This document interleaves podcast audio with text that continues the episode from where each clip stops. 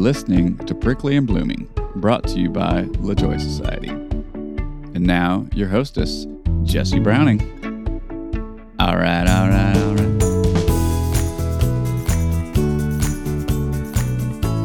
y'all. You know, y'all means all, like all, and then there's like there's all y'all, which means like all of y'all. Like y'all means all, and then all y'all really means like everyone, like fucking everyone, like fuck y'all. Like as you're walking out of the room, like there people are razzing you, and you're like fuck y'all, and you go to get another Lacroix or something, and then you know they keep razzing you, and you come back and say fuck all y'all, y'all there's some good shit coming at you this week. We got Jen, and Jen story is reminiscent of Maylee, who we we met a couple weeks ago. And again, I said this at the beginning of Maylee's episode. I'm going to say it again. We need to keep telling these stories. We need to remind ourselves that alcoholism can affect anyone and, you know, Jen is going to talk about it in this episode that, you know, she didn't believe she was an alcoholic because she didn't believe that she was an alcoholic. Does it seemed like the stereotype or whatever you want to, whatever you want to call it, of like she didn't see herself in the image of an alcoholic. And how we can combat that is by sharing these stories. And so I will hold space for this story. And if you're out there and you have a similar story, it's okay. Hit me up let's let's record it if you were also a mom you know and just couldn't believe that that was your life um it's important it's really important and, and these women are so brave of sharing these deep dark times holy and with every detail that they can remember and I'm just so proud of them and I'm so grateful to have met them all all of you all every last one of you are making my heart explode that you are showing up for the show and for the other women who are listening. Jen serves as a sober coach to other women. So if this is something that you'd like some guidance on, reach out to her. Uh, she's amazing. And I'm just going to remind you to um, pick up your phone and rate the show, hit the stars, perhaps write a review if you're feeling extra saucy. It's awesome. I'm going to keep talking about it. And um, connect with me on social media and share this. Would you fucking share this with a friend this week? Like, what was your favorite episode? Who's the Who's the woman that you connected to the most from the whole show? First season, second season. I don't care. Anybody? Who do you remember? Who can like maybe you can't remember her name, but you can remember her story. You can search something about her story, or just look through. There's not that many episodes you can look through, and send it to someone who needs it.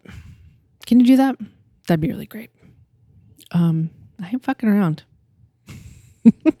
I see big things for this show, and so come on and join me on this journey.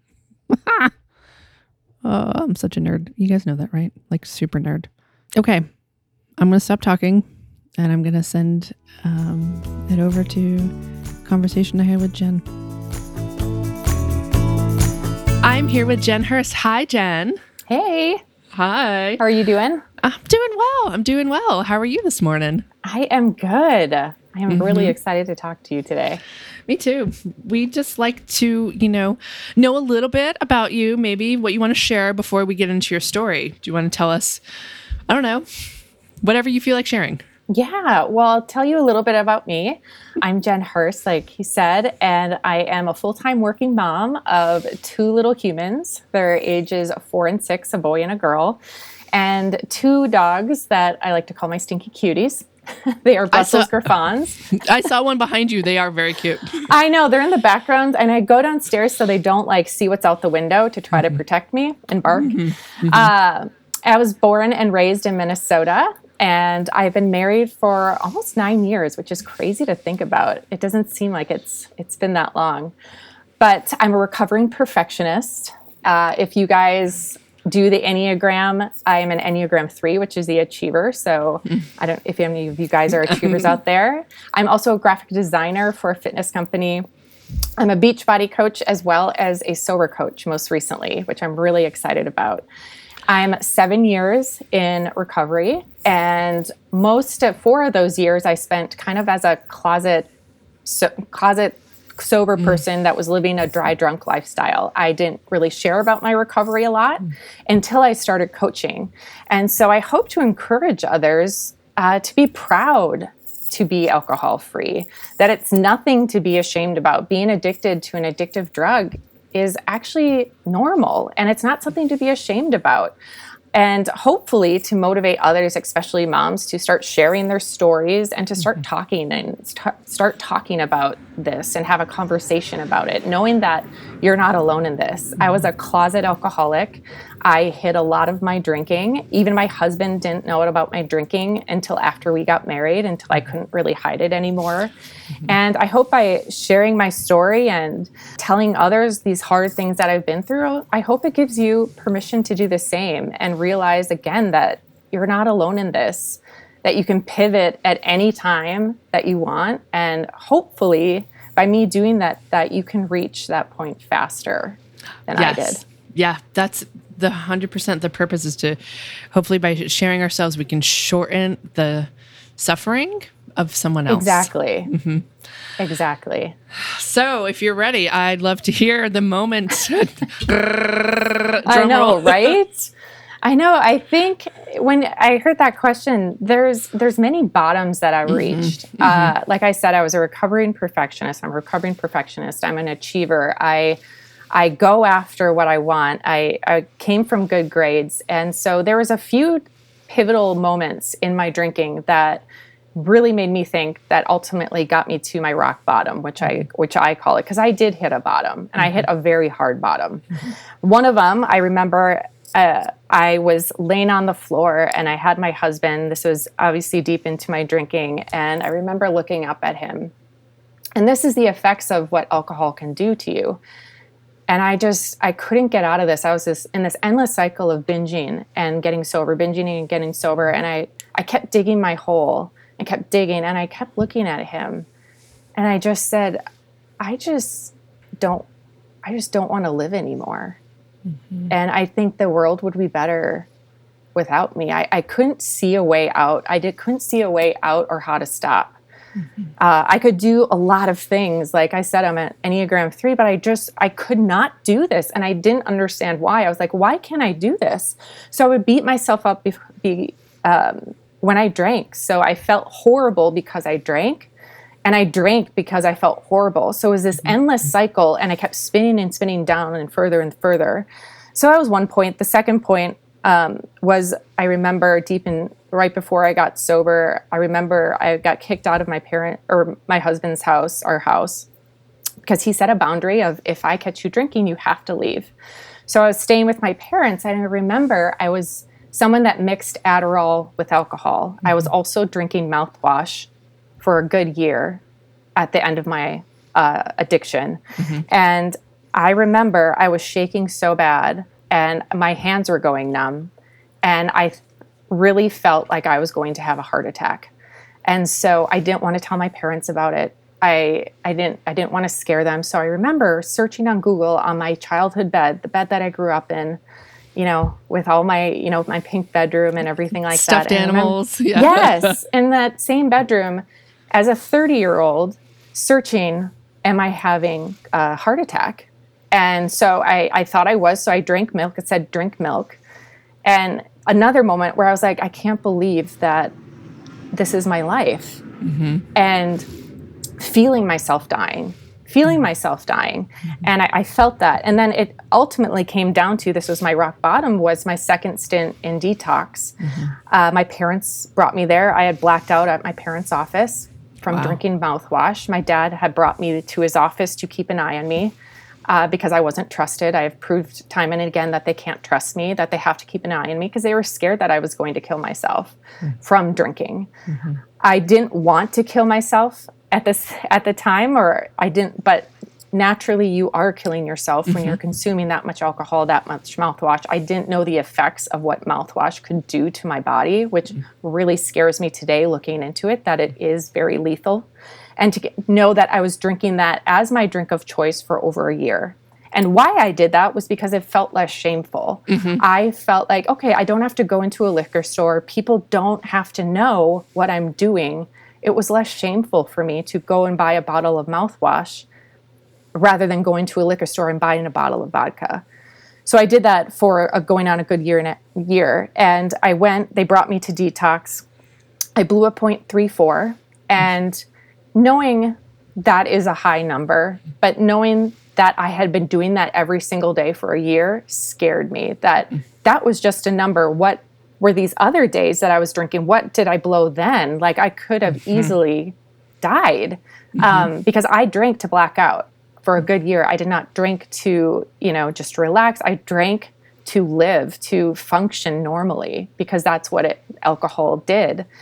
And that really scared me. And by that time, I had lost a lot of things. You know, people, a lot of times people tell me, well, I haven't lost my job, or I, I haven't gotten a DWI, so that doesn't make me an alcoholic. And mm-hmm. I didn't do that either.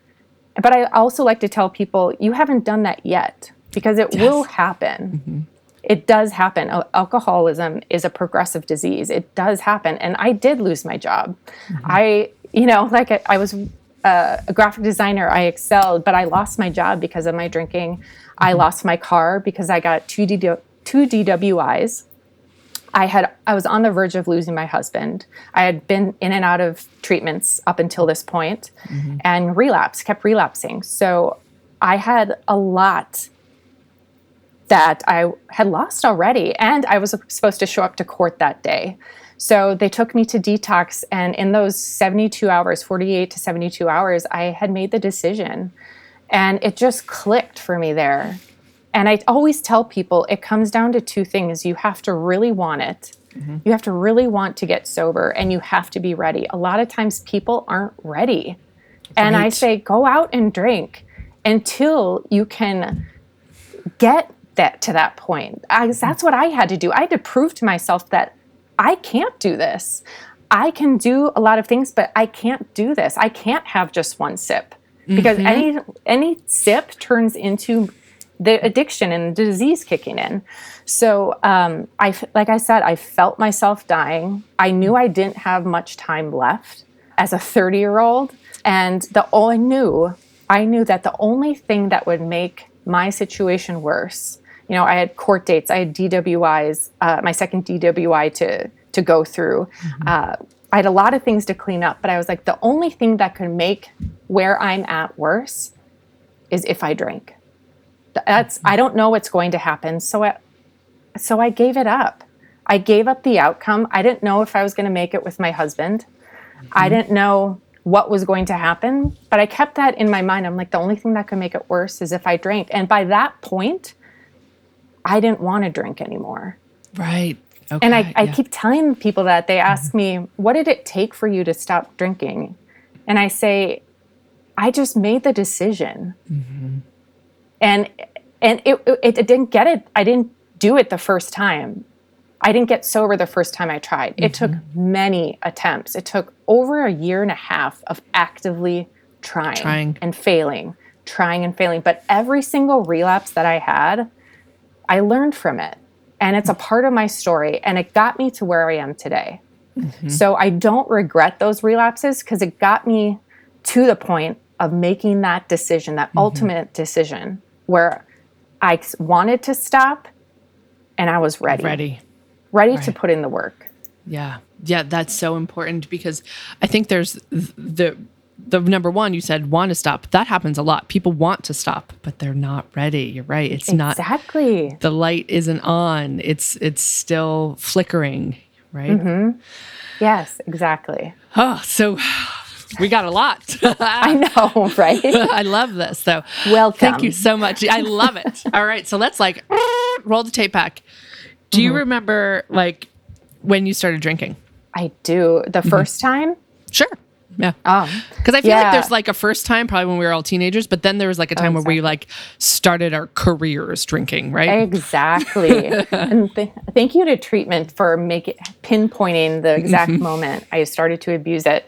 My first drink was I hope my mom isn't listening to it. um, when I was when I was 15, summer um, when I was 15, I had a couple friends over, and my parents never drank around me. I did not Oh. come up. I was not raised with parents who drank around me, but they did keep alcohol in the house, mm-hmm. like random bottles of booze, and they would maybe have a beer mm-hmm. two beers if they wanted like that was like pushing it so I didn't grow up around it. My mom came, her father was an alcoholic. So Okay. she grew up with it. She grew up with taking care of her siblings. So mm-hmm. she was very, has a very familiar past with it. My grandfather did get sober. So she did see him get sober, but much of her childhood was seeing her father drunk all the time. And her mother died when she when at 58. So she very early on had to take over and parent. So uh, so yeah, I was 15 and my friend had gotten drunk before and so we kind of raided my parents' cabinet. We had a sleepover. My parents were out of town. And I took like 13 shots and I was like this is disgusting. You know, it was just one of those horrible experiences. Not horrible, but I was like this is weird. And my friends were throwing up and it was you know, just like the classic first Yep, time. But much, sounds very much like mine. Exa- yeah. And um, from then on, from like 15 to about 21, it was just normal, you Yeah. know, like high school, we go to a party, college, we go to a party. And um, I remember the first time I abused it. And it was when my second boyfriend wanted to go on a break.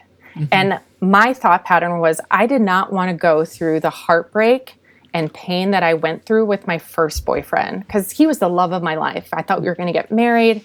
And when he wanted to go on a break, I I was in so much pain. I didn't know what to do with myself. I was I couldn't stop thinking about it. I was like just pacing and I was lying in bed and my thought pattern when my second boyfriend wanted to do that was like I don't want to feel that again. Mm-hmm, so I mm-hmm. don't know if I thought back to movies of hey, just let's just go out and have a drink. I'm like, I Take the edge off. Yeah. And actually, thinking about this, I had was living with a couple guys at the time in college, just friends, and I went to them. I was like, "This happens. My boyfriend wants to go on a break. I feel horrible." They're like, "Hey, take this," and I was like, "What's that?" Mm. They're like, "It's Adderall." They're like, "It will make you feel like God." And I was like, "Oh, I don't ah. really do drugs. I've only drank, maybe smoked weed a couple times. I don't really like that." Right. But at that point, I was like, "Screw it." I just want right. to Feel not something. feel this. Yep. And so I did. And I, I took like three and I felt amazing. I was getting so much done. We went shopping. I was like, this is break is the best thing Best thing ever. ever. I'm so happy we're doing this. And I, I stayed up all night with my friends who were doing it. I dyed my hair red. like it was like so bananas. And so then that clicked in me. I'm like, hey, I can just take this away. So that's when I started, you know, either doing Adderall or alcohol. And mm-hmm. I didn't have to feel. Granted, it didn't, it wasn't to the point of blacking out every time, mm-hmm. but it gradually progressed over the next nine years to me using alcohol to, it started with heartbreak, you know, mm-hmm. heartbreak and pain.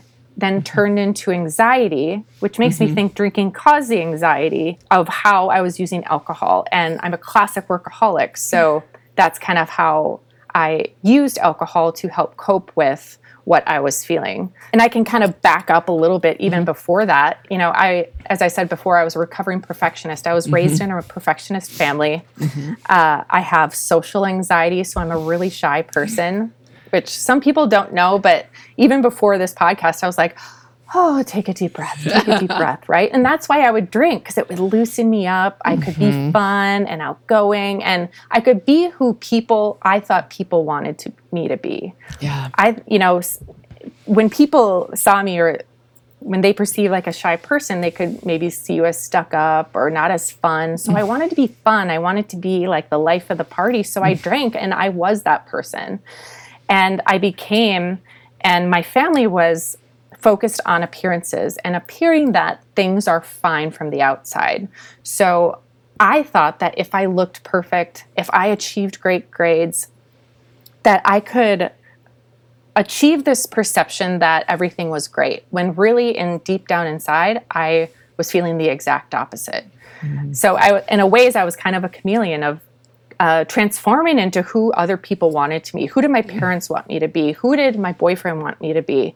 And so I looked at gossip magazines, how to achieve the perfect, you know, eyeliner or whatever, or how to lose the cellulite, how to lose five pounds. And so in 2008, I went to New York City to uh, pursue my career in graphic design. I wanted to work for a magazine. I was like, oh, I really want to work for a big time magazine. And then I was also drinking at night to fall asleep because I was having these racing thoughts. So I would drink to fall asleep. Hmm. But then in New York, I was like, I really want people to think I'm thriving here because I was lonely. I didn't know anybody. I had a boyfriend who's now my husband back home. So I was like, if I keep drinking, I'm going to gain, I keep gaining weight. So I switched that to sleeping pills. So I started taking sleeping pills. And in that, I lost a ton of weight. I was the thinnest I'd ever been. I was walking everywhere. And so people were like, wow, you're doing amazing. I'm like, yeah, I know. But deep down inside, I was so lonely. And when I came back seven months later, because I missed my now husband, uh, the sleeping pills stopped working. I, my anxiety, I was starting to have heart palpitations again, Mm-hmm. and my anxiety skyrocketed. So I switched that out with drinking again. You were like so I going started back and forth. drinking, like, back and forth. And even in New York City, I was cross addicting. So I really like to talk about cross addicting Okay. because uh-huh. I was cross addicting also into exercise. okay. I was working out for about three to four hours a day. wow. Um, so because, and I like to bring that up because it's really easy as addicts to cross addict into mm-hmm. other things like food, you know, sex or gambling or exercise is really mm-hmm. common too. So I was still getting that same high. I just wasn't drinking. Mm-hmm. Um, so I was working out a lot. I was a classic workaholic, working like three jobs, and I kept drinking and drinking and drinking. And it slowly progressed. So in that time period, I know this is a long-winded story, We're here for but it. okay. So uh, so in that time period, you know, between 2009 and 2010, I was having a lot of anxiety. I entered my first psych ward stay because I was hallucinating almost because my anxiety was so bad, and I was drinking to help cope with that, which in turn makes our anxiety worse. So the thing I was trying to help with drinking was actually making it so much so much worse right for that 20 minutes of relief you get a whole whole baggage of anxiety on top of what you already have. So now you have a whole lot of new problems to deal with that you didn't have before. So in that time i was like i said i was working full time i had i did freelance full time and in 2010 i uh, we got engaged. And i would i like to say from 2010 to 2011 was my drinking really ramped up i like i said i was working full time did freelance full time and i was planning and doing our wedding by myself. I had a hard time asking for help. I wanted to prove to people that i could do everything and i also started doing adderall again mm-hmm. um, because i knew a week before our wedding i had so much to do so i started taking adderall and i was able to do it. I dropped the weight but my anxiety was so high on our wedding day i was drinking every night for a good year leading up to our wedding, mm-hmm. dabbling and thinking. I remember walking my dogs and thinking, okay, I'm going to try stopping to drink for a few days. Mm-hmm. And I couldn't make it a day. Or if I did make it a day, I was like, oh, thank gosh. But then I would drink the next day. You're like, great. Now the next day's here, right? Yeah, and it was my way. I didn't go out. I worked and worked and worked, and drinking was my way to relax, to have fun, to kind of give my mind a break. So, can't come our wedding day. Uh, I did Adderall leading up to our wedding. I did Adderall during our wedding. I drank during our wedding to get through it. Mm-hmm. My whole thought is I just want to get through this day. Mm-hmm. If I can get through this day, everything will be okay because I had so many nerves. And I really want us to renew our vows again or mm-hmm. get married again because I wasn't. It's really hard for me to go back and watch our wedding video because I wasn't really there. Mm-hmm. I I was like I said I was taking Adderall and drinking. I was present up until the reception and mm. I mean, I don't know if anybody knows this, but I blacked out at the reception. I have no idea what I did.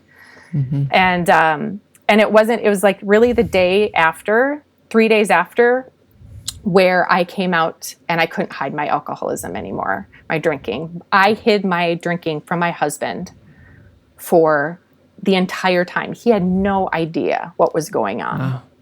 which is I, I hid it so well and I would mm-hmm. hide it. And I didn't do my drinking around other people. I did it by myself because I didn't want to act like a fool. Mm-hmm. And I didn't want other people to see what I was doing. So he, once I came out, I I was really bedridden. I mentally and physically collapsed after our wedding and I couldn't do it anymore. And I just stayed in bed and drank. And my husband's like, what did I marry? Yeah, right, He was like- like, what is going on here? And um, so yeah, so in that time, uh, from then and until then, sorry, this isn't long-winded, but I really like to be thorough and Ah, tell you me- guys the whole story. Me too. Yeah. So okay, so um, from 2011 to you know 2013, a good year and a half was me. I entered outpatient treatment a couple months after our wedding. Um, I, like I said, I started dabbling mm. into mouthwash mm-hmm. and other forms of alcohol because it felt less shameful. Because I was mm-hmm. doing the circle of circling the liquor stores, so people wouldn't know my name. I would wear the hat so they couldn't see my my puffy eyes. Mm. I st- even drank rubbing alcohol mm-hmm. because my husband took all the alcohol away and he realized I was ta- drinking mouthwash. So I was like, okay, I'm going to drink rubbing alcohol. And not knowing how lethal it was. Um, so I drank that. And, um, and like I said, I went to outpatient treatment. I kept relapsing. It, I went into inpatient treatment finally in 2010. Uh, I went to Hazelden for a Okay. 30 day stay with the intention that I was going to drink one more time. I, like I, Ah, that's why I tell the- people I really wanted to get sober, but I wasn't ready. And that's I, I want to. That's how you knew, right? Because in your mind you were thinking, "I'm just gonna have one more." I'm just going you to do know? it one more time. And so right? that's like a sign, like you're not ready if you have the one more thought, right? Yes. Yeah. Exactly. Um, so yeah, so the day after I got out, and treatment's great. I recommend it to everybody. I was so resistant of entering treatment because my first thought was, I don't want to lose my job. I'm going to lose my job. What are people going to think? What I'm, what am I mm-hmm. going to tell people? Like when I get mm-hmm. back, I like I'm just going to go away for 30 days. Mm-hmm. And so I kept fighting and I kept trying to prove to myself that I could do it. I, and I couldn't. And every single time I relapsed, I kept proving to myself that I couldn't, that I couldn't. Even after an inpatient stay, I couldn't do it. And I, in that month's time, from my first inpatient stay to my next one, it ramped up in that month. I mean, in there, um, uh, well, actually, no, but yes, it did get worse. So I went back to Hazelden and went for a, their longer stay, their 60 day stay. Got out in January, did a sober house, did what I was told, was thinking, like, okay, maybe this time will be different. But I was still doing Adderall. And that was like the main thing that was holding me back from getting sober because I thought if my husband knows about my Adderall use, mm-hmm. he's going to freak out and leave me. And for some reason, it's crazy what you'll tell yourself in your mm-hmm. mind. Mm-hmm. And I knew I wasn't being brutally honest. And that's what it really took for me. So I took Adderall when I got out of my 60 day stay, which led to me relapsing on alcohol sh- or mouthwash, should I say. And in between January and February, February, I got my second DWI. I got pulled over in the midst of rush hour because Waylon said I had to leave before he got home. I, I wasn't really someone to drink and drive. I usually did my drinking at home, but I knew mm-hmm. I had to leave before he got home. So I started drinking and I got pulled over. I blew like over a point, I think it was a 0.24 mm-hmm. in a blackout, which was mm-hmm. really scary.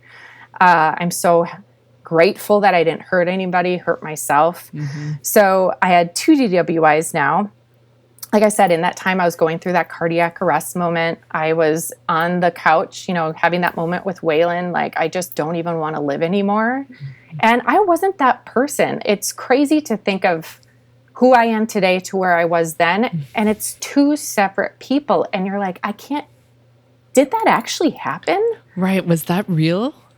Yeah, and I just mm. want to tell people like if you're experiencing that, I mm-hmm. get it because I was there too. And mm-hmm. I didn't see a way out. I, I visualized myself in a hole and I, I just couldn't see a way how to climb out of this mm-hmm. hole that I was digging. I was I have, I have so much that's that I have, you know, my t- second DWI, I lost, I don't have a job, blah, blah, blah, blah, blah. But then it got to the point, like I said, in detox, where I made the decision and mm-hmm. I felt myself dying. And I was like, if mm-hmm. I don't get this, I will die. And after I did my detox stay, I got out, I did my assessment, which you have to get an assessment before you go into treatment. And I went to a different treatment program called The Retreat in Wayzata. I highly recommend it to anybody that is looking to get sober. It's really affordable. Your insurance does not cover it, but insurance didn't cover Hazelden either for me. So mm-hmm. we paid out of pocket for that, which I, and is another thing that I want to advocate for is affordable treatment for people mm, looking Yes. and wanting to get sober. Mm-hmm. But there, before we went, before I checked myself into my last inpatient stay, mm-hmm. I we I visualized our life, and I didn't know if we were going to make it but I visualized ourselves and we took a drive through this neighborhood. And by that time, we were living in like a townhouse. And I saw our life and we were just quiet. And I, I looked at these beautiful houses, houses that we couldn't afford, obviously. But I was like, I saw our life and I saw the white picket fence and I saw two kids, a boy and a girl, which is crazy for me to think about. And I was just like, having that vision because all through this time I really wanted to become a mom. Mm-hmm. I wanted so desperately to have a child, but I knew if I continued to drink that I couldn't we couldn't do that. And that's what Waylon said. We can't bring a child into this if you're drinking. And I would see all my friends getting pregnant at that time and I hated that because I couldn't. And so, but I saw that and I used that as motivation for the life we were going to have. And it's crazy to think about because now we have that life. We live, you know, like 10 minutes from that. We live in a beautiful house. I have two amazing kids. I mean, a boy and a girl, which is bananas. Like, I didn't even think I could get pregnant after all the abuse that mm-hmm. I put my body through. It's incredible what your body can do when you treat it well Right. and how fast it can repair the damage that you've done once you just stop, Stop. putting poison in it. Mm-hmm. Um, it's amazing what can happen. And the other thing that I did before I went into treatment was I got brutally honest with Waylon. ah, I said, Hey, hon, I have to talk to you. This is something that's been keeping me from getting sober. And I brought him to the bedroom and I said, I told him all about the Adderall.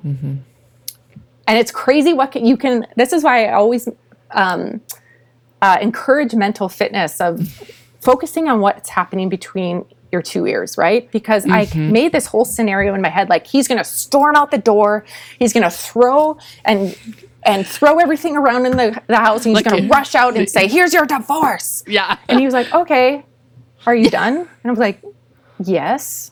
He's like, "Okay, all right." I'm like, well, now we move forward. okay well you're supposed to like leave me and so it's so crazy so i like people to get honest. Honesty is mm-hmm. number one. So that's why you'll see in my social posts like mm-hmm. i air out everything because i feel like i just want to be 110% honest because i lied. My whole For life so was a long. lie for so long.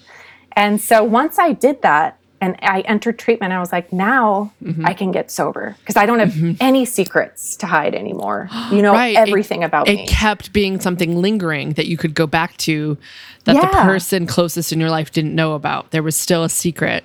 That was Your again, the not ready part. Keep you sick. Yes. Yes. Exactly. And that's never been more true than that moment. So Mm-hmm.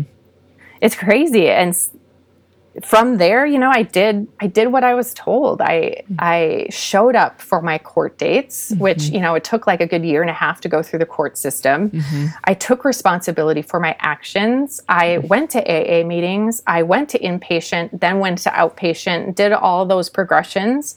You know, I and I did show up to court 4 months pregnant.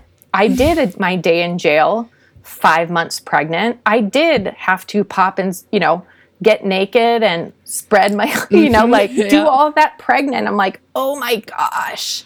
But I, you just you clean up your mess Yeah. and you're so much able you're better able to go through it because you have a clear head right. and you and I like to tell people who are facing a lot of things that you have to clean up, right? Don't think of everything.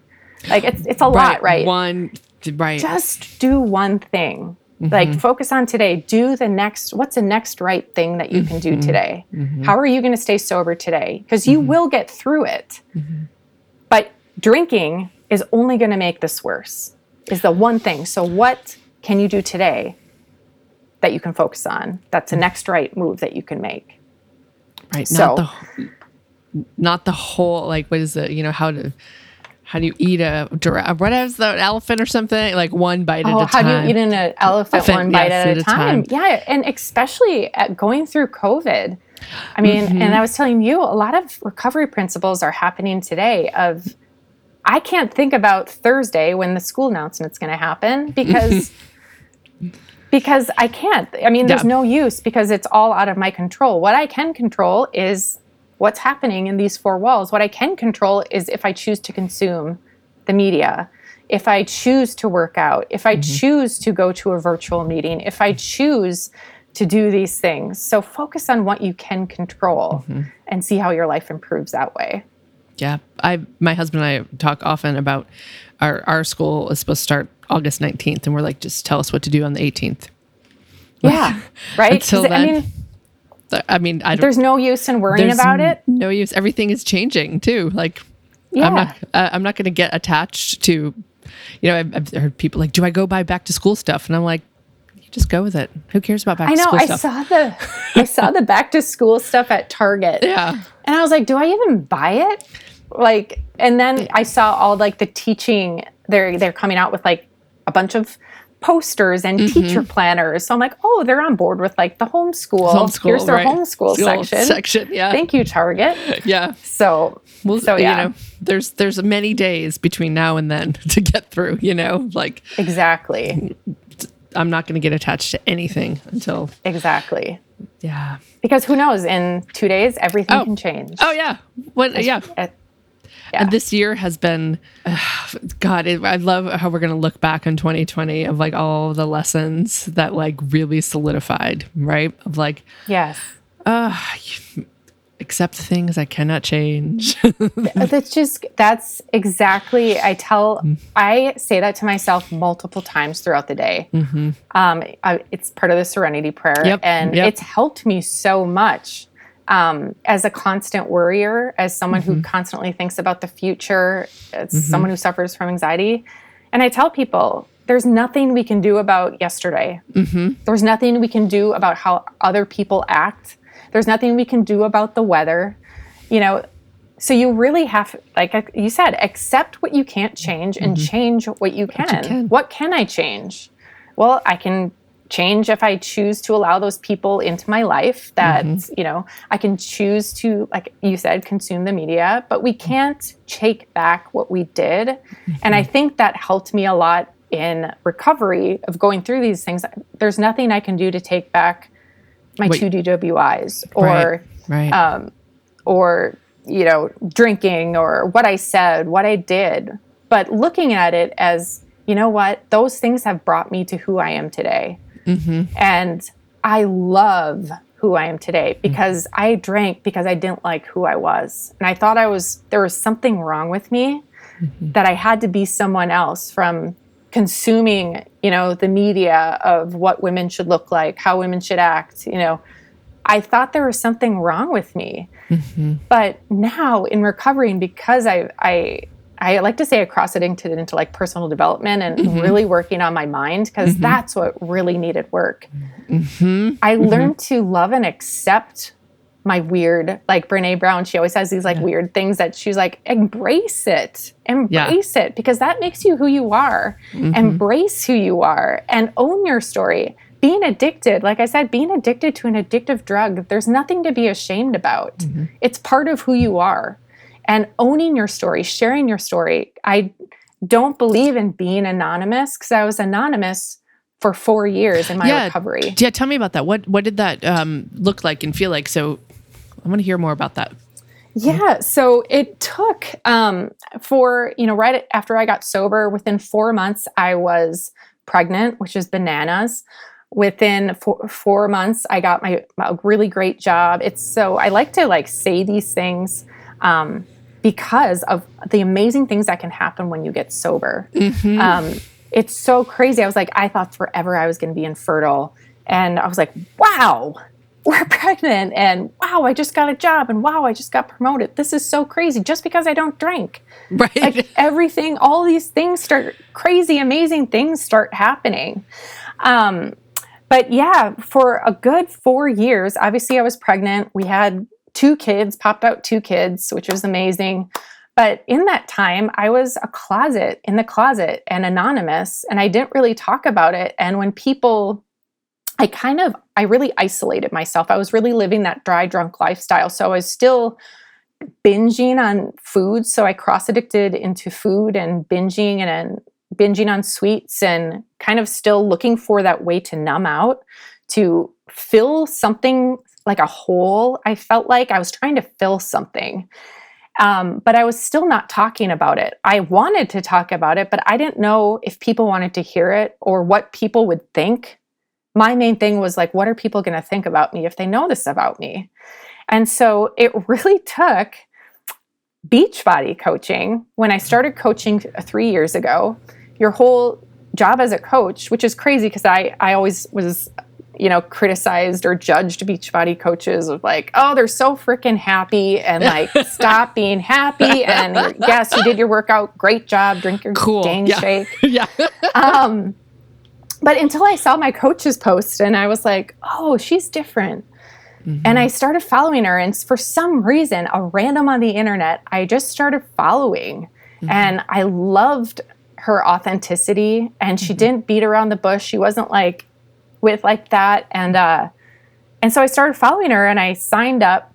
And as a mom, it was so great because this way I could work out as a mom because I was struggling with like, how am I going to work out with kids? And so I was like, oh, I can work out in the same house as my kids before my kids get up. This makes it so much easier. So I became a coach, and one of your jobs as a coach is to start sharing your story and being authentic and sharing who you are, finding out who you are. So I really owe a lot to Beachbody coaching because it really made me think about who uh, was I? What did I like to do? Because I didn't really know what I like to do. I thought people didn't want to hang out with me. I thought I was no fun when I was sober. I I did, thought I didn't really have any friends because I didn't. Like I said, I stopped getting invited to things because a lot of my friends were drank, and mm-hmm. so I was just kind of at home and it was great. I had two kids. I went to bed. But once I started Beachbody coaching, within a week or two, I had a conversation with my husband and I said, I think I need to come out about my alcoholism. Mm-hmm. And I was mm-hmm. like, I know that I can't help people if I'm not being 100%. percent That's like a huge part of my story. And I was like, I think I'm going to do it. And he was like, okay, great. That's awesome. So I remember I, I wrote up the post in like less than four minutes. I felt like all these years I had so much to say. So I wrote it out. I was like, hey, I'm Jen, I'm an alcoholic, and I still have the post today. And I posted it right before I went to an AA meeting. And I posted it. I like threw the phone. I was like, oh my God. And I like Uh, ran and I went yeah. to my meeting and I came back and I was like, I'm just going to check. And it had so many comments and likes and love from people. And he'd be amazed at how accepting and loving people are when when you get honest and just come out. And so I like to say it was, you know, my coming out post of of uh, that really did it. And from that moment on, it felt like a huge weight had been lifted off my shoulders. I was like, now I don't have to hide anymore. People know exactly who I am, what I've been through, and it just like cleared the air. Right. And then from that moment on, you know, I was still doing Beachbody coaching and I would share little d- tidbits and bits and pieces about my recovery. But it was always the sober posts or my recovery posts that always did well and got the most responses. So in that time, I found, and especially now, I paid attention to the audience. Mm-hmm. And I was like, I don't think it's Beachbody coaching what I'm supposed to be doing. I think people need to hear my About so- story. Sobriety. Yeah. How did I get sober? Where was I what did that look like? And what am I doing today that is sustaining my recovery so that I mm-hmm. stay in recovery and I don't turn back? So mm. I switched it. And it's crazy because I, never in a million years did I think I was going to be a sober coach ever. Mm-hmm. And it was crazy. Like the one thing that I was so nervous to talk about is the one thing that I love to talk about now mm-hmm. because I've lived through it mm. and I get it. I get w- wanting to die. I get not feeling able that not being able to stop. I get mm-hmm. it, but I also know that you can pivot at any time and that you can do this. I I mm-hmm. know you can. And if you can get sober, literally there's nothing you can't do. Because Yes. every single moment that happened after I got sober, people ask me like, "Are you scared of childbirth? Are you scared of labor?" I'm like, "No." I'm like, I don't know, give me an epidural, whatever. Yeah. yeah. I'm not scared of it because getting sober was the hardest thing that I've ever had to do. So facing this global pandemic and all the things that 2020 is throwing at us, I'm better able to handle it because I went through that. And everything that comes after that is measured because I went through that. I can get through this. And I do that, we do that by taking it one thing at a time, right? Choosing what I'm going to what I'm going to consume, choosing to work, taking care of myself working out like i'm a really strong component of working out and moving your body because it can change your mind um, it can take you from a negative space into a positive one and um, and yeah i sorry i got on a tangent there but i'm just yeah it's crazy it's Well, crazy what can happen Right. I just think it's so interesting. And I haven't heard anybody talk about being like in the closet sober, you know, I guess is what you're saying. Of yeah yeah. And I just as you were talking, I can totally understand the the even in sobriety, the fear of judgment and the fear of the truth. And you've done the work, but it's still just that last bit of like really showing up and saying, This is who I am and this is my struggles is a whole mm-hmm. nother part of it. It is because, mm-hmm. um, and I and I actually had a woman in my group come mm-hmm. out yesterday because I mm-hmm. I call it like the coming out post, right? Yeah. Because there's one one point in your recovery of like, okay, well, admitting you have a problem, like right, wanting to get help for Help. it, wanting to get sober, right, and then getting sober, and then getting the courage and that's what i really hope to do is encourage people and moms especially mm-hmm. to want to get sober and to own it and to talk about it because Yes. that's how the stigma keeps going around is mm-hmm. because no one talks, Talks about, about it, it. And Yes. so all of these moms are suffering in silence drinking with the whole wine mom thing Yes, I was. I'm glad you brought it up. I was going to. Oh, uh, say, God, just- yeah, It around all these years that you were talking about, what I kept thinking of, these were the years that like moms t- drinking to cope like skyrocketed and that was the message everywhere of like mommy needs wine mommy juice Yes. like you're the reason i drink and all that shit and it breaks my heart seeing that stuff like yeah what you it's it what did a, a t-shirt i saw was like you whine so mommy whines yes or you whine so mommy whines, or mhm. um, and holly whitaker i actually wrote this down uh, she wrote a book quit like a woman Mm-hmm. just came out like a year ago maybe. Really good book. But she said moms have been brainwashed into normalizing what amounts to, to, to severe drug abuse. Yes. You do and I, I just say you don't need to drink to tolerate your kids. You just need to take better care of yourself and adopt healthy coping mechanisms to handle stress. Like Yes. take a deep breath shut yourself in the bathroom scream into a pillow Mm-hmm. sniff some essential oils like i have right now go run around the house like you don't Ask- need to drink tell your tell your partner you're drowning yes ask for help help yes that was a big thing that I did when I got into recovery is asking for help. Like Mm-hmm. And I'm like, hey, I need help. I need a break. and accepting it because I mean, for uh, I've our generation, like our, our parents, the mom started going back to work, and there was the the two parent, you know, working household, and then since then, I think you know until like let's say like the seventies, right till now, women are juggling so much shit, you know, and we're mm-hmm. not like. I, I, had, I was interviewed for a book during COVID, and we talked so much about like how to remove like the emotional labor, right? That kind of stuff, like the actual physical housework and all that, like how to actually equalize the family environment. Because moms are drowning. You know, moms are suffering. They and this alcohol stuff is where I can really see it. You know, it's normalized. It's like on t-shirts and mugs and all this crazy stuff where like just what you said, it's like we've normalized a drug addiction. Yeah, As and it, it's not even normalized, it's encouraged. it is. It's like this is how we bond. And that's how I did with my mom friends for years. Like when we got together, you know what I mean? It was like, who's got the rose?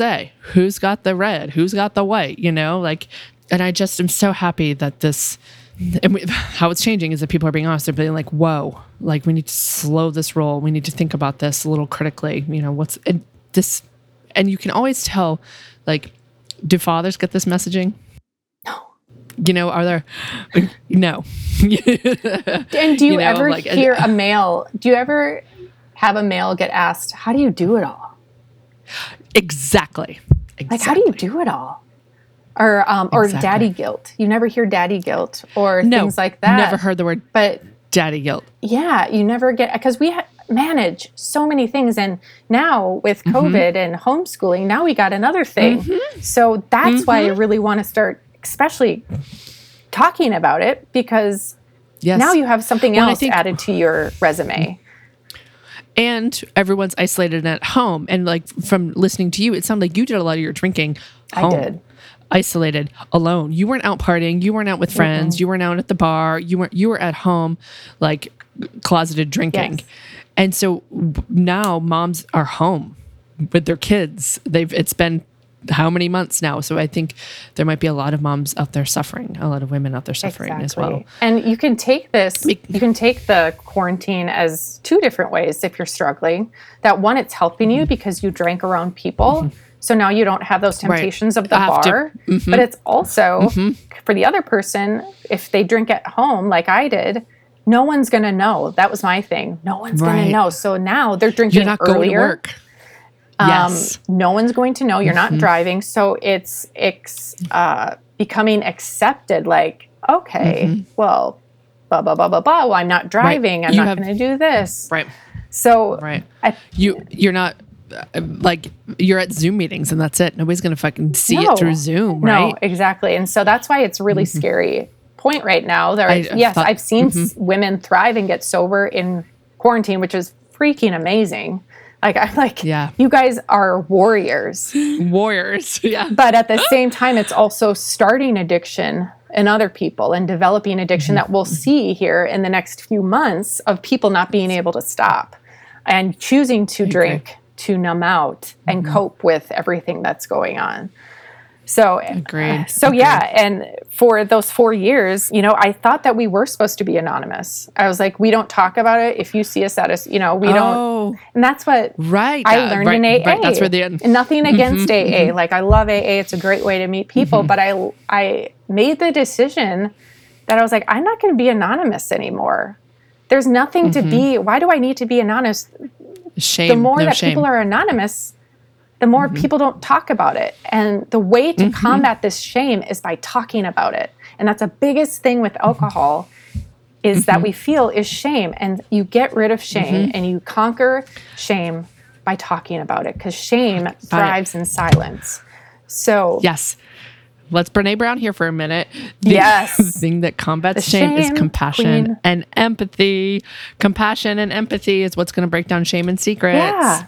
Yeah. And mm-hmm. I and voicing that publicly, then other people mm-hmm.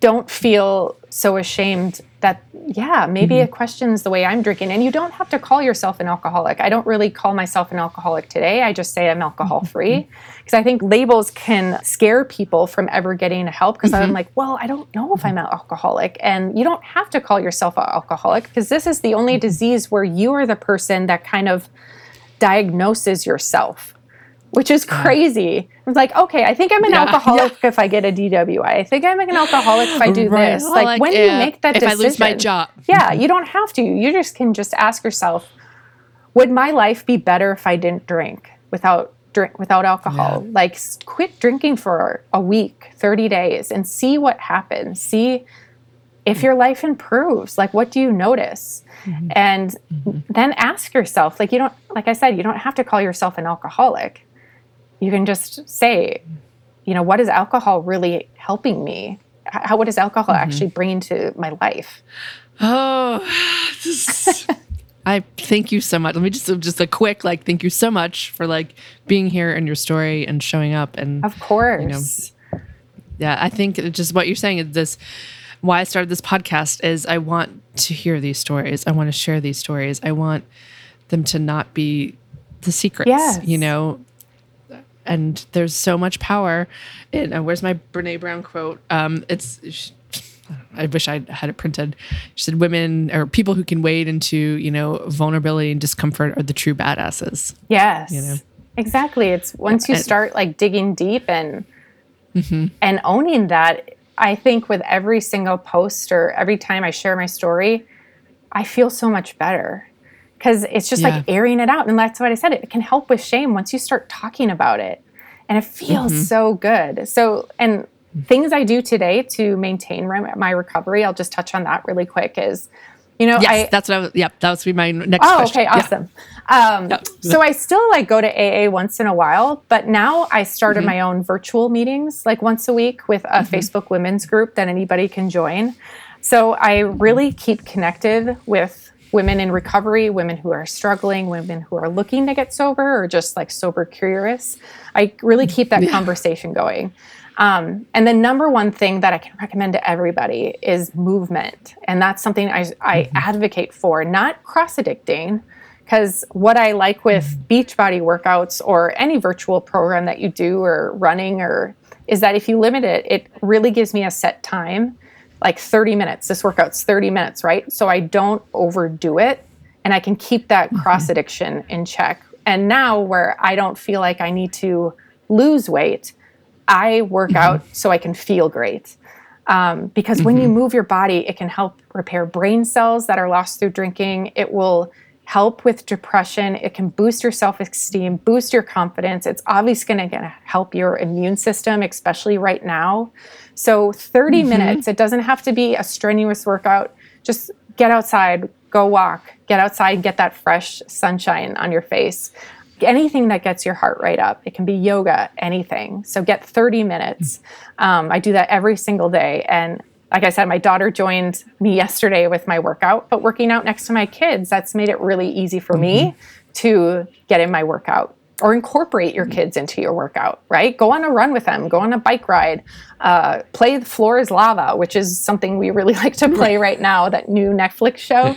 So fun. Yeah. Um, essential oils are so helpful with dealing with stress and anxiety. So my favorite is Peace and Calming from Young Living. It can take my stress like down a, like five levels just by sniffing something. Stress Away is another one I love. Um, so essential oils has helped. I ask for help. I ask my husband, "Hey, I need, I need to go to Target by myself," or Target's therapy for me a little bit.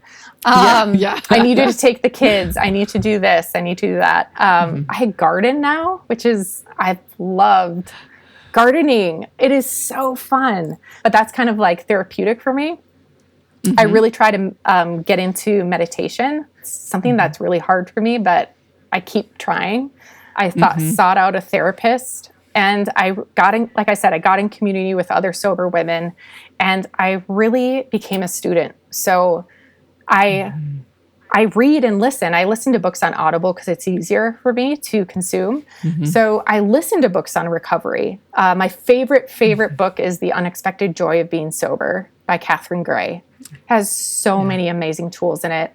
And my second favorite is This Naked Mind by Annie Grace, where it really got me to think of alcohol and view alcohol as a drug, which I mm-hmm. didn't th- look at it like that for, s- you know, until last year so long and it really opened my eyes to view society. I'm like, wow, this is really messed up.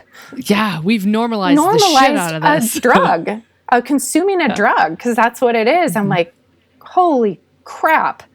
Um, Mm-hmm. And number three is Sober Curious by Ruby Warrington is another great book. Mm-hmm. But listening, like learn about, just like you would if you had cancer, learn about what you Mm-hmm. have and learn how other people have done it and take the tools from that and apply it to your own recovery toolbox. Your recovery doesn't have to look like just AA meetings or just this. Mm-hmm. My recovery mm-hmm. toolbox looks like a bunch of different things. It looks like AA meetings once in a while, creating my own meetings, working out, meditating, therapy, you know, asking for help. So all these certain things and apply what works for you and know that it doesn't have to look the same way for everybody. Everybody's recovery toolbox is going to be different. So, um, and just know that be graceful with yourself as you're going through this. Um, it's really easy to beat ourselves up. We're going through a global pandemic. And just know that no matter how hard life gets, no matter what 2020 throws at you, you don't have to drink over it. Drinking is only going to make it worse. when you're numbing like gosh i've learned about in my journey of like when you're numbing one thing you're actually numbing everything. Yeah, you're numbing the good parts you can't too. select yeah you can't selectively be like oh i don't want to feel anxiety and i don't want to feel you know whatever. So i'm going to try to you know ignore that. You're you're numbing out the joy you're numbing out the the good things as well. There's no selective There is, there isn't, and I think one of the big things I I I was really fearful about when I got sober was, what am I mm-hmm. going to do for fun?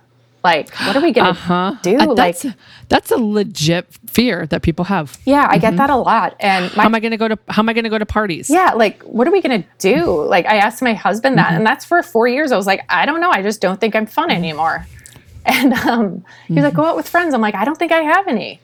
And uh, and so we really actually had to learn how to date um, once I got sober because he knew me, the drinking me. So what I Yeah. can like a couple pieces of advice is flip your evenings into morning dates. Like get together with friends for coffee. That's what I was like. Yep. We still go out for drinks. It's just coffee instead of wine. Um, uh, find what you like to do when you were a child. Like I loved to paint. I loved to find out what you like to do as a child before alcohol entered the picture and ripped away all that joy mm-hmm. and took mm-hmm. away what you really love to do. Like I said, I love to work out and move my body. And I, lo- I found out at 38 years old that I love to garden. It took me mm-hmm. 38 years. Try new things. And if it helps, like create like all these activities. And that's how you're going to find your people. Granted, it's a little different in COVID, but mm-hmm. figure out the things that you like to do. Like, I really want to go paddleboarding. I've never done it, but I, I really want to do it. And then you're going to find your people because they're going to like to do the mm-hmm. same things. I really like to go to personal development conferences. I'm a mm-hmm. Rachel Hollis fan through and through. And I was like, man, that really lighted me up. So that's how you're going to find those people. And obviously, virtual Zoom meetings are going to have to be it for right now. But you're going to connect mm. with people and joining Facebook groups that are geared towards sober women or sober men. Um, that's how you're going to connect with people. And then you're going to find these really meaningful friendships and connections mm. that are going to be based on who you are as a person, not who alcohol perceived you to be by drinking it, right? To They're going to get the real you, which is mm. awesome. Mm-hmm. Oh, anything else? Oh, gosh, in I know. some. That's okay. um yeah i just i just want people to know that you know if you're struggling like i said if you're struggling if you're relapsing if you're like why can't i get this? I told i get you. Mm-hmm. And know that you're mm-hmm. not alone in this and you're not in failure. You're not a failure because you can't stop right? And i know more importantly i know that you can do this i know people can do this and if you're not, like I said before, you have to really want it and you have to be ready. It was just that decision where mm-hmm. everything just clicked for me. And maybe that people don't get to that. Maybe they can quit cold turkey. That's awesome. I couldn't. I needed treatment. I needed to be in a safe mm-hmm. environment. But I know you can do this. And that no matter how hard life gets, no matter what 2020 throws at us, you don't have to drink over it but mm-hmm. going through this hard season that it's okay to feel feelings. It's okay. It's going to feel uncomfortable those that first week. Those first 24 to 72 hours are going to be the worst if you give up drinking. But the only way to get through it is to go through it. Through it. through it. And feelings are meant to be felt. So it's okay to feel sad. It's okay to feel anxious. It's okay to feel stressed. It's okay to feel happy. Feel it We don't. and then go through it. And that's how you gain confidence. That's how you get through this. So, Yep. The only way out is through. Exactly. the best way out is through. Robert Frost. There's that one. And I also have one on my wall. If you're going through hell, keep going. keep going. Keep going. Winston Churchill. You know? Love it. I love it. So I have um, 10 fun questions at the end. Oh, awesome. Yes. Okay. You ready for these? Yes. Just to end on a lighthearted. Uh, what was your first car? I think it was like a 1985 Ford Tempo. Um, my What color? I think it was like a light blue, like a sky blue. My parents got it for like, I think it was like a thousand bucks or 500. It lasted like a year. And every time I went over 55 miles, it shook. So I was like, I was like oh no, we're going fast. It's shaking. So, um, so yeah, I love it. When did you get your period? Your first period? I was in fifth grade, summer of fifth grade. Mm. I got it before all of my friends. It- mm-hmm. I remember I was at the Minneapolis Aquatennial Parade, and I came home and I was like, mm-hmm. "Oh my god!" And but I knew what, I What? knew what it was, but at the same time, I and I knew what to do. Like, oh, okay, I can just go get this, and but I was so nervous to tell my mom. Um, like I was Same. embarrassed, and so Same. yeah, mm-hmm. really, I don't know why. Mm-hmm. But so I went down and I told her, and I'm like, my god. Uh, she's like, oh, you're a woman. Let's go to the store. And I was like, uh, this is so weird. Uh, yeah. But I so no. no. And I still didn't tell my friends. Like, they're like, have you gotten yours yet at mm-hmm. sleepovers? I'm like, no, I haven't, even though I was like having it then. And I waited until they had it to like come out. I'm like, oh yeah, I just got mine too. But um, I don't know why I was embarrassed about it. I was super, yeah, and I no one knew I had it. Like, the friend, we didn't talk about it. Oh. Like, isn't it so weird? Like, that's another. I Another I thing, had another- right? uh-huh, Why should you be I had, ashamed like, of? Yeah, if I had time and money, I would love to do like a period shame or just a period podcast. A period you know? podcast.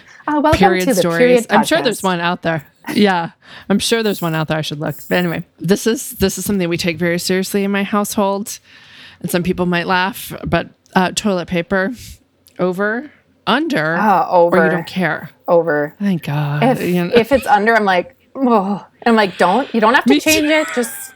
yes, Oh. what you can control, it's somebody else's toilet paper. But and I didn't. I don't know why. When I got to that point where I was just like, it's got to be over. I know. I know. That's to be my sub question is when did I think was it was like point early 30s. I think early 30s where I was like this is a fucking thing that matters. Are you a fan of Lizzo? Ah, yes. Um, I, I haven't listened to her whole album, but um, which one is it? Like Good as Hell. I love running Mm-hmm. to Good as Hell and Truth Hurts. Oh man. well, get uh, well. Um, there's she has two albums. One was from like two years ago, um, and then there's another one that's even older. And I think the Good as Hell is in is in her first album. But like, sure, have have that one. But like, definitely get that. I'm like here to be like everyone get that album that came out like two years ago with the Truth Hurts. The whole album is just so Is great. it? Like the yeah, there's a song with Missy Elliott. okay. love it. Now I, I love it I'm so much. To. And she mentions the Minnesota Vikings in that. So Yes, We're, yes, obviously yes. Minnesotans. We're like Minnesota Vikings Yes, because it's like haven't won a Super Bowl in the longest time, but we're still Yeah. going to cheer for them. Yes, that's right. Uh, cilantro, yes or Yes, I actually just um, I'm growing it. Uh, it was the only herb that popped Uh-huh. up, but I, I was like, oh, I'm going to use it because I put it in some Texas caviar the other day. Uh-huh. Oh, Yep, so okay. good. Oh, I love it. When you drink a latte or cappuccino, let's say, right? What kind of milk do you like? I mean, there's so many milks. Well, okay, truth moment. I I've never Uh-huh. had a latte or a cappuccino. Ooh. I just started drinking coffee three years ago. I, I was a soba, soba, soda aholic. okay. I gave that up in October, but I that's what I kind of replaced alcohol with was like soda. Um, But then I was like, well, I don't I don't want the caffeine from soda, so I'm gonna I'm gonna start coffee. Um, so now I just drink straight coffee with um, silk cr- creamer, almond milk, Okay. Okay. the caramel okay, so that would be there. Almond milk. Yeah, the caramel okay. is my favorite. And I use a lot of creamer. Like it's probably Yes, like half and half. That's how we all start drinking coffee. I know, and I'm like, I start. well, my whole thing is like, okay, I drink mouthwash. Why can't I drink my coffee black? I'll be black. Like, I can do You'll get this. there. You'll I get- can do this. I own idea. coffee shops. That's I why I asked this question. Oh, okay. Uh huh. Yeah. Yeah. That's I'll why get I'm there always at like, some point.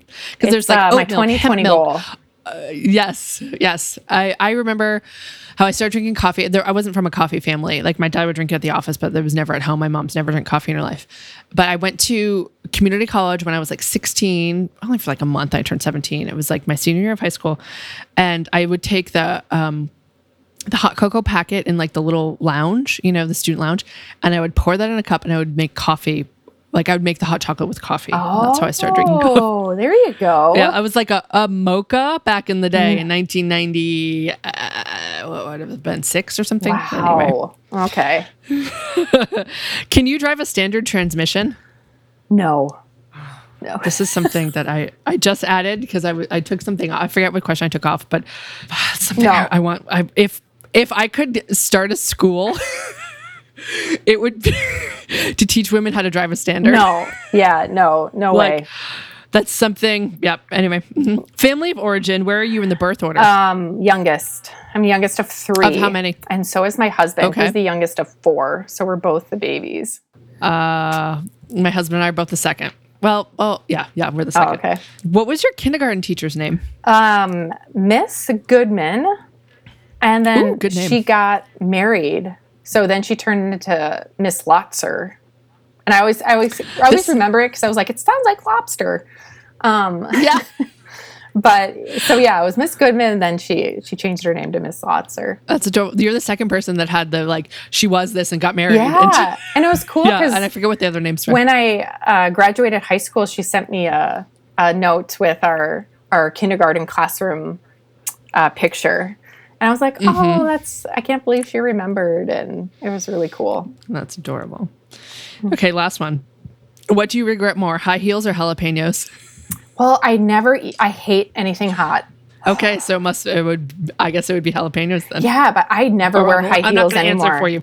Ugh, Oh, Gosh, I, I used to always wear. I had these big black stripper boots that I would wear, and I wore them all the time in New York City. And I was like, I look so great. And then yeah, I'm And- yeah, it. and I would come back, my feet would be bloody, and I'm like, but I looked good.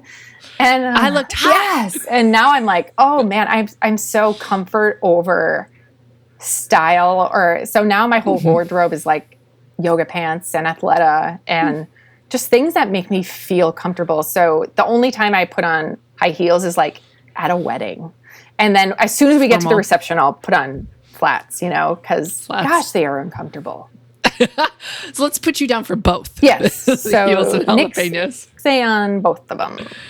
Well, cool. Oh, and then the last thing, of course, is how can people find you? Oh, yeah. People can find me on Instagram at Jen Lee Hurst, or else I have a free Facebook group for women. Uh, It's called Zero Proof Moms that you can join. Just me posting. We meet up once a week on Zoom just to have a really informal meeting. Mm-hmm. I call it our Zero Proof Happy Hour. And then I'm also creating a sober course that's coming up, and my website is under construction for that. So that's we'll be launching in September. That will, you know, if you're struggling to get sober or feel like you're relapsing, it's going to be, you know, a five week course that's going to give you all my mm-hmm. best tips. Um, how can I, what advice can I give you? How can I take you through this process and how can we do it together? Because that's the opposite of addiction is getting connected. I looked into private coaching, but I was like, I don't think that's really what people need. I people need to be connected to each other and help one another. That's where recovery happens. That's how you get sober and that's how you stay sober. So yeah, look for that in September and uh really really I know you said it's under construction, but you know what it will be in case people are listening to um, this. It's gonna be called. It's called livingzeroproof.com. Cool. So that is the going the name of my company, uh, Living Zero Proof. So living, you know, zero proof of alcohol, Mm-hmm. of pills, of cross addiction. You know, being clean through and through, Mm-hmm. and being living proof. Each and every one of you that you can do this. Mm-hmm. You're going to be living proof that you can get through this. I always have to remind myself. I have another reminder on my computer. To I'm everything on the social medias is at LaJoie Society, L A J O I E S O C I E T Y. that's dot com, and the, the LaJoie Society is also the social media handles there that I have. I was like, what am I? What's the word I'm looking for? um, so find us and connect with us, and yeah, we'll meet here again next week. Everything up to this point has led me here, and there's nowhere I'd rather be than to be here. All the things that made no sense, that felt so wrong and out of place, now seem to fit perfectly to tell a story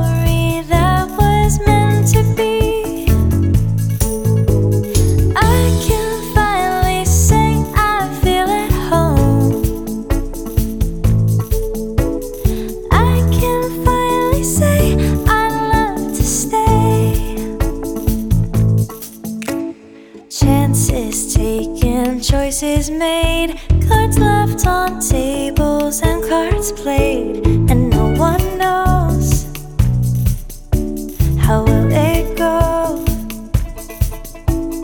Questions burning in the mind, answers may not be there to find, and no one knows how should it be. So paint the